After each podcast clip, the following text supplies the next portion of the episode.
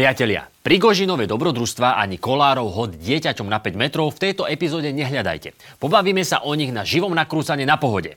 Prídete? Určite áno. Super. Tak sa uvidíme v piatok o pol 12. v stánku Aktualit. A prinesieme aj hostia. Známu protiruskú prostitútku Filipa Sedova. Som rodinný Rus. Takmer, takmer celý život som spravil v Rusku. A my chceme mier, však? My chceme skutočný mier. Шаг. Ако повідалі п'ятім, війна устрва довше. Э, війна триває від року 2014. А кець хочемо скуточний мір. Ми мусимо, а й надалі, підпорувати Україну. Слава Україні! Героям слава! Pokoj, pokoj. Je to frajer. Tešíme sa.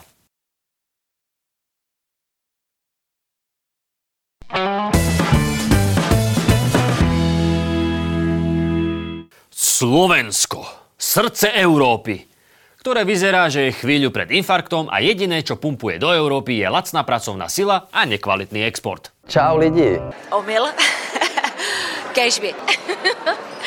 Ale nájdu sa samozrejme aj lepšie príklady. Prečo? Lebo Slovákov je v zahraničí veľa. A prečo je Slovákov v zahraničí veľa? Slováci sú tu od nepamäti, od jak živa. Samozrejme, aj v Biblii pôvodne stálo, že na počiatku bolo nie slovo, ale Slovák. No potom prišlo ku klasickému prepisovaniu dejín sionistami. Nenecháme sa oklamať židovskými a sionistickými tvrdeniami o tom, že napríklad Svetopluk nebol Slovák. Bol. Aj Cyril a Metod vedeli, že ich korene sú slovenské a do Nitry prišli žiadať o občianstvo. A dokonca aj Ježiš v skutočnosti premienial vodu na žinčicu. A preto aj dnes musíme hrdo držať vlajku nášho prastarého národa a brániť sa proti slovenským silám. My si musíme postaviť vládu z ľudu, a jak, politických Jožko, ale ináč to, to nepôjde. To sa dá povedať, ale ako to urobiť? No, normálne to Jak? urobíme, proste ich nepustíme do parlamentu a ideme tam my. Joško na hrad. Tiež sa pýtate, čím je slovenský národ taký výnimočný? Ako sme prišli k takému národnému sebavedomiu? Please don't banging with that hammer when the Slovak speaks. I am not done yet. Poďme sa pozrieť. Slovensko je malá krajina s nie až tak bohatou históriou a tak si ju občas musíme požičať. Až odhalením jazdeckej soky kráľa starých Slovákov kráľa starých Slovákov mm, Svetopluk bol Moravan, nie Slovák a navyše mal na svedomí vyhnanie metodových žiakov. Ale nevadí. My sa na Slovensku históriou nenecháme vyrušovať. A tiež máme radi rozprávky. Napríklad tu o čistote rasy. Analýza neslovanských črt niektorých občanov Slovenska. To je čo prosím vás, čo ste to robili, tú analýzu, že niektorí majú neslovanské črty? Veľmi som zvedavý, čo vyšlo z analýzy črt takého Mirka Suju. V čistotu rasy veria iba nemeckí nacisti a slovenskí vlastenci. Moderní Európania totiž v sebe majú 1 až 3% DNA neandertálca. Čo nie je, že iná rasa, ale iný ľudský druh? Lebo viete, bola to vtedy dosť liberálna doba, ľudia všeličo skúšali. A tak má dnes niekto 1% neandertálca, niekto 4 a niekto 70. Na území Slovenska boli okrem Slovanov aj Kelti, Rímania, Huni, Osmania. Jednoducho sa tade to prehnalo viac ľudí ako spálňou Borisa Kolára. Takže tu máme také genetické smuty a reči o nejakej rasovej a inej čistote sú, no fakt iba reči.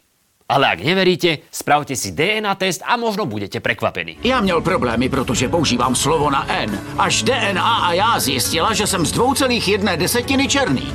Zdravím, Steve. Ahoj, Negře. V stredoveku sa národy určovali inak ako dnes. Ľudia sa delili podľa príslušnosti k náboženstvu, mestu, feudálnemu pánstvu. Škoda, že dnes je to inak. Takí dezoláti by sa mohli vyhlásiť za samostatný národ a založiť si vlastný štát. A prezidentom by bol viete kto? Ja idem voľby vyhrať, pani redaktorka. Národ v takom zmysle, ako ho chápeme dnes, je vynález 18. a 19. storočia. Keby v tej dobe existoval TikTok, tak najväčší challenge je hashtag národné obrodenie.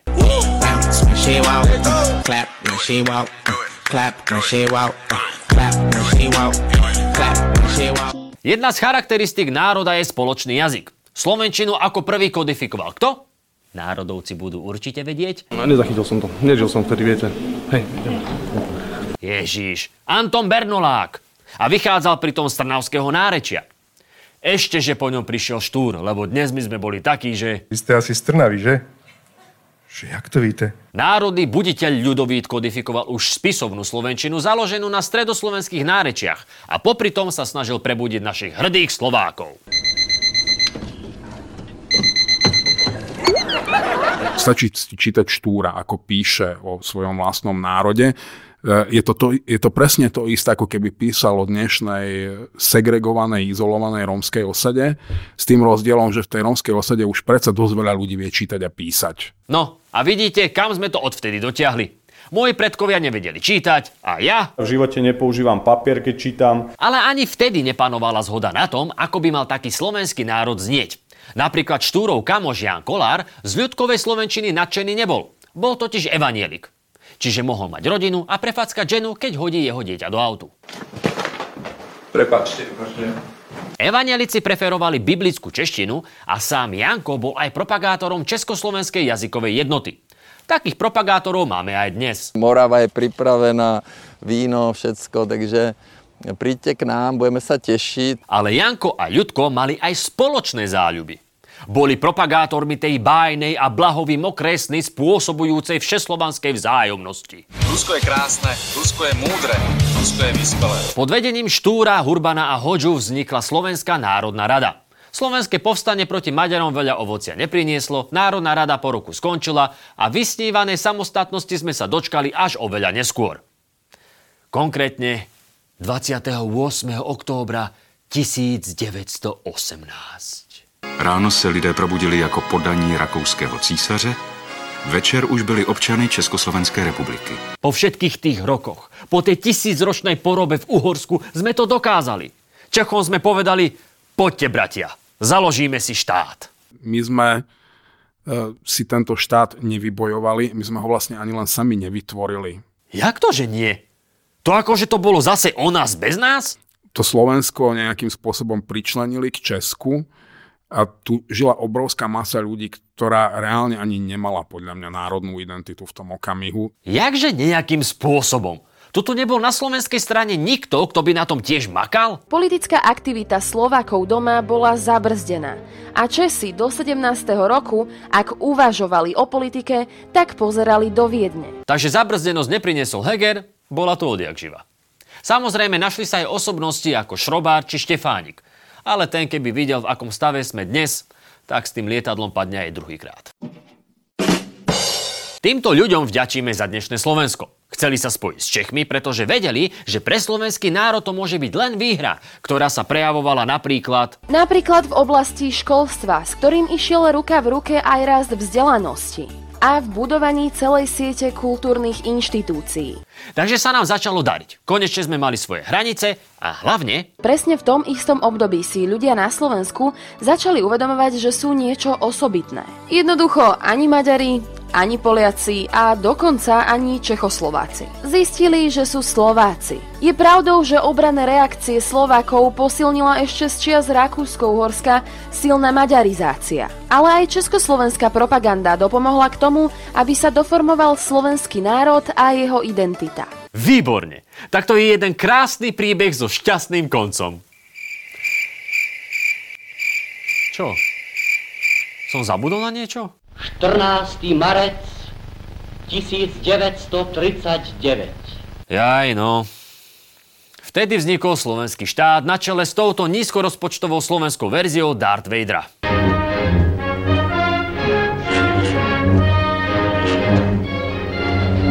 A tak sme prešli od riešenia slovenskej otázky ku konečnému riešeniu. Pretože keď už sme sa zbavili Maďarov aj Čechov, tak prišiel nový nepriateľ.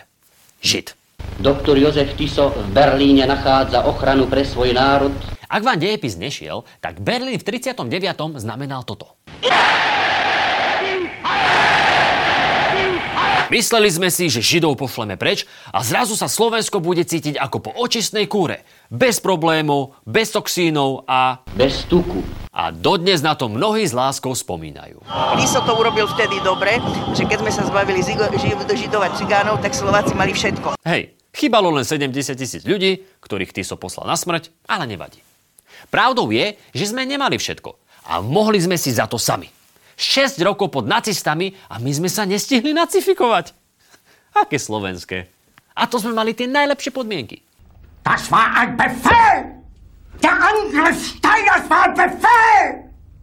Wer sind Sie, dass Sie es wagen, sich meinen Befehl zu widersetzen? So weit ist es also gekommen. Das Militär hat mich belogen! Jeder hat mich belogen, sogar die SS! Zlé jazyky tvrdia, že Hitler si to v tom bunkri šupol do hlavy práve kvôli nám. To je silná konšpiračná teória, uvedomuješ si to? Pravda. Vojna skončila prehrou nášho ochráncu a Slovensko sa opäť dostalo do područia Čechov a nastal staronový problém. Problém? Ja žiadny problém nevidím. Ja mám Slováky ráda a ja myslím, že oni nás mají rádi taky, ne? No, vy ste to tak možno necítili, madam, ale na Slovensku to videli inak. Po revolúcii v 89. to aj vyzeralo ako príležitosť na spoločný perspektívny štát. Ale nám išlo o život. Chcú nám uprieť nos medzi očami. Bez nosa aj bez očí sa dá žiť, aj keď živoriť. Ale Slovákom ide, dá sa povedať, podľa našej mienky o život. Hm. Ja keby rozprával o Európskej únii. V Slovákoch sa začal stále viac ozývať vnútorný Tiso a oheň bol na streche. 14. března 1991 dostala nervozita v československých vztazích alarmující podobu.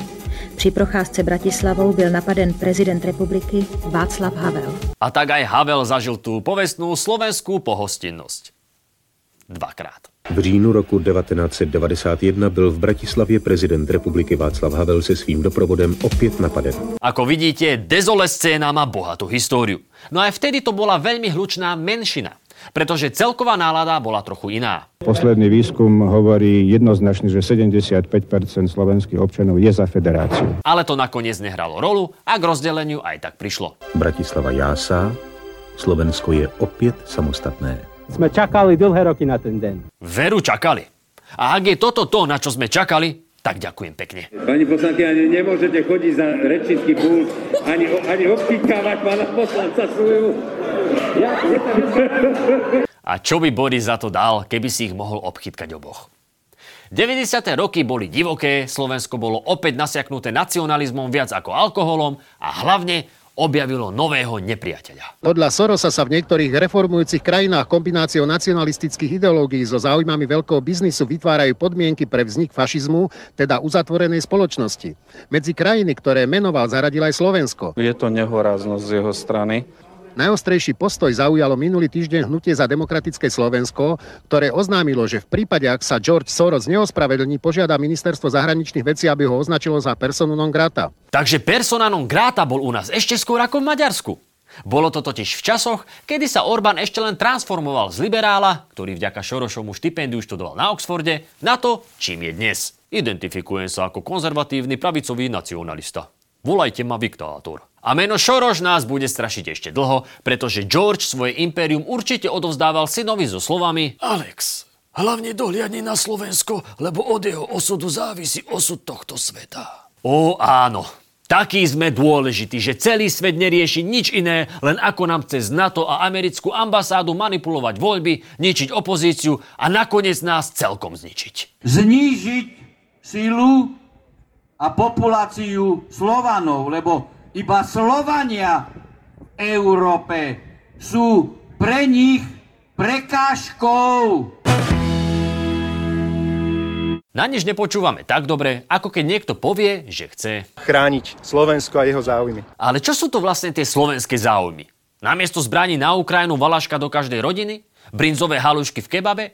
Sťažovali sme sa na Maďarov, potom na Čechov, potom na karpatských Nemcov, potom na Židov. Takmer všetkých sme sa zbavili, no slovenský národ je furt umrnčaný.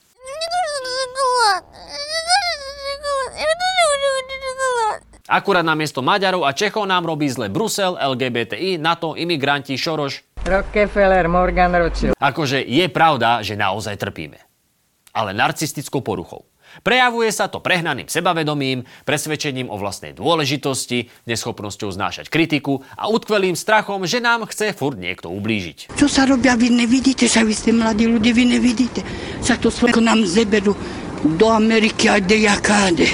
A ako nám ho zoberú? Ježiši, ako. Ja už od jedu nevím, čo vám mám povedať. My si to nedáme to Slovensko a budeme protestovať. Prejavovať úctu k pôvodu a vlasti je super. Dá sa to napríklad tak, že namiesto vlajky v profilovke vyťahneme dejepis, sebareflexiu alebo pravidla slovenského jazyka. Snad to raz pochopíme všetci. Okrem Slosára, takýchto egrešov.